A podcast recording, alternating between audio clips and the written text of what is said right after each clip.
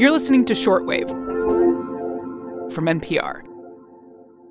Professional sports are back and trying to adjust to the pandemic. From the NBA Disney bubble, with all teams quarantining together in Florida, to Major League Baseball's more lax approach. You know, no spitting allowed anymore, but teams are still traveling and there have been problems. 11 players, two coaches on the Miami Marlins tested positive for the virus. More people from the Phillies organization have tested positive for coronavirus. The team announced that two Cardinals players tested positive for COVID-19. And then, of course, there's the glaring absence of fans in the stands, which hasn't stopped some leagues from trying to conjure up the sound and the feeling of a real-life crowd. For instance, if you caught a Major League Baseball game in the last few weeks, it's a disorienting experience. This game goes to the second. As the camera pans across the stadium, there are rows and rows of empty seats, even though there's the sound of fans. Fans cheering, relationship with him back to his early days. Fans being bored, fans clapping. Hits it deep to right and gone. Seager's first home run of the season makes it. In listening to it, it just feels fake. Mm. It's really obvious that the crowd noise is not instilling a sense of, of normalcy amongst the athletes. Catherine Sabiston is the Canada Research Chair in Physical Activity and Mental Health at the University of Toronto. And as a sports psychology researcher, she knows exactly how important those fans are to the game. We know that athletes who are more anxious may perform worse in front of crowds. But then we also know athletes who may really thrive on that noise and, and perform at their best.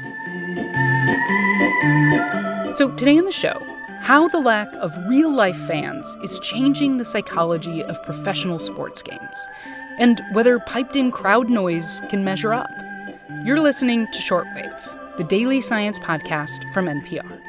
It's a risky person to be the audio producer that decides to add a boo. You know what I mean? Yeah, exactly. so, Catherine, obviously one of the most noticeable differences is the lack of real fans in the stands. And I, I have to imagine that has to feel like so strange for the players and the referees. Just, you know, from watching the NBA, the vibe does feel very different right now. So, Tell me what we know from a sports psychology research perspective about the impact that crowd noise can have on the game. So crowd noise has multiple, you know, influences. It influences number one the athletes, um, you know, in terms of that sense of feeling like they're performing in front of others. You know, a sense of real expectation for success um, and motivation and confidence and positive emotions. And then, you know, for the coaches, the coaches are, are really driven by that fan noise and and use, you know, the connotations around around the fans, this unknown that the fans might produce in their training, you know, strategies and their skills yeah. and, and drills that they do. And then for the referees that are often involved in in the play and make big game decisions, the referees tend to be the ones that are most affected by the crowd in terms of, you know, what we call a home field advantage. And so it's suggested that the referees are, you know, really acting on on the level of the crowd noise and the extent to which the crowd is, you know, sort of supportive or or not of the plays yeah. and of what's going on on the on the field or the court. Yeah. For example, um, there's there's some uh, published work on the uh, the fans being banned from um, Italy's top soccer league back in 2007, and um, Pettersson, Lidbom, and Priks have talked about the idea that not having the fans in the stands really did have an influence on on the referee. It reduced the bias that the referees had by not having the fans in the stands. Yeah, I mean, Catherine, how do you think that this could potentially affect the players in the games with no, you know, fans booing at fouls or, you know, missed shots? Like, is it possible that players might choke less? You know what I mean? I mean, I'm thinking of a foul shot situation here, or will be less motivated. What do you think?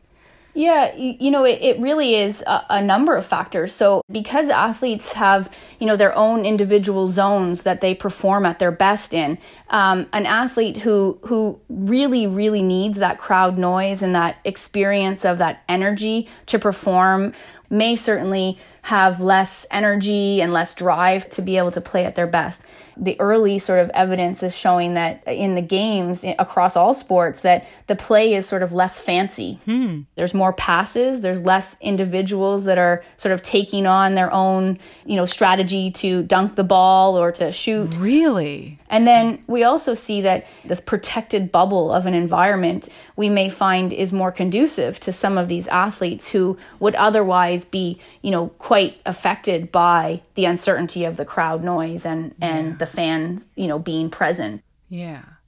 So, so what do you think about these attempts to mimic crowd noise, like with Major League Baseball's doing piping, you know, crowd sounds into stadiums and trying to kind of sync the sounds up with what's happening in the game? Like, do you think that piped in crowd noise can have this same effect as, you know, like an in real life crowd making noise, or is it just different because there aren't actually people in the stands making those noises? Do you know what I'm saying?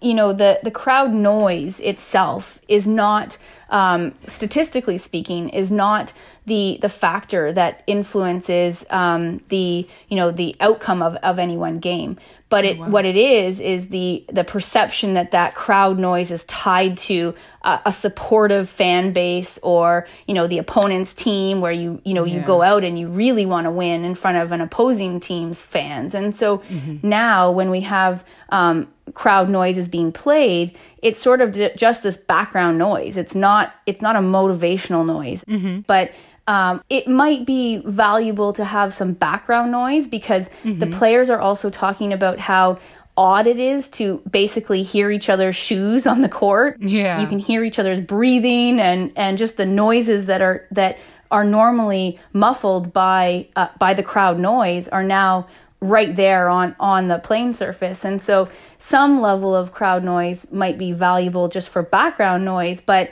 um, overall, without the again the physical presence of the fans, it really isn't uh, going to be an effective strategy to help players feel like the game is more, you know, quote unquote normal.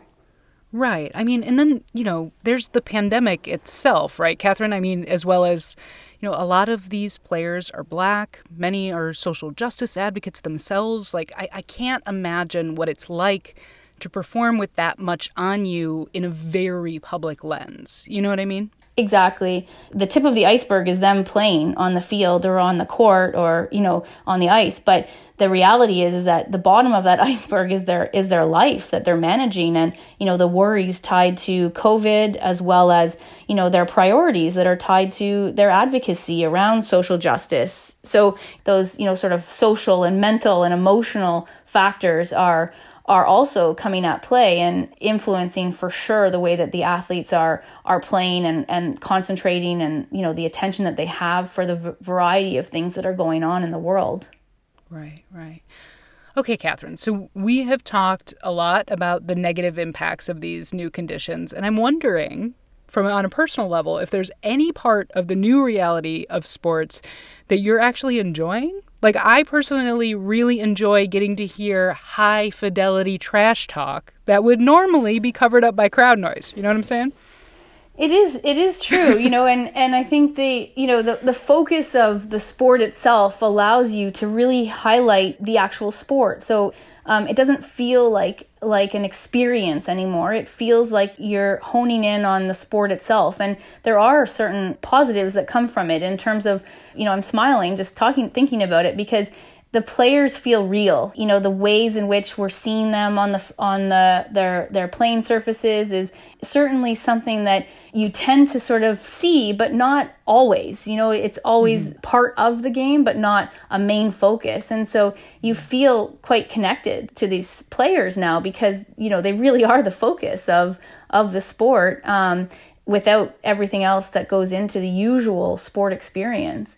And, you know, I would say that that's certainly a, a, a benefit in addition to you know just so many fans who are so excited to just have the sport back you know and, and, in whatever way it looks just to be able to have something to focus on and and you know something to get behind and you know advocate for their for, for their teams. And so there is some of that you know fandom that that isn't lost. Yeah yeah. All right catherine thank you so much for talking sports and science with me i appreciate you no problem thank you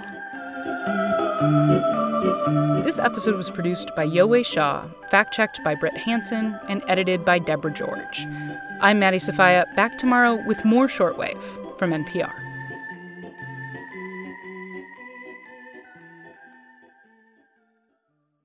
It's presidential campaign season. Donald Trump is doubling down on appealing to just his base. And Joe Biden, he's trying to build a big, broad coalition of anyone who might give him a vote. I talked with two political reporters to see which strategy might work.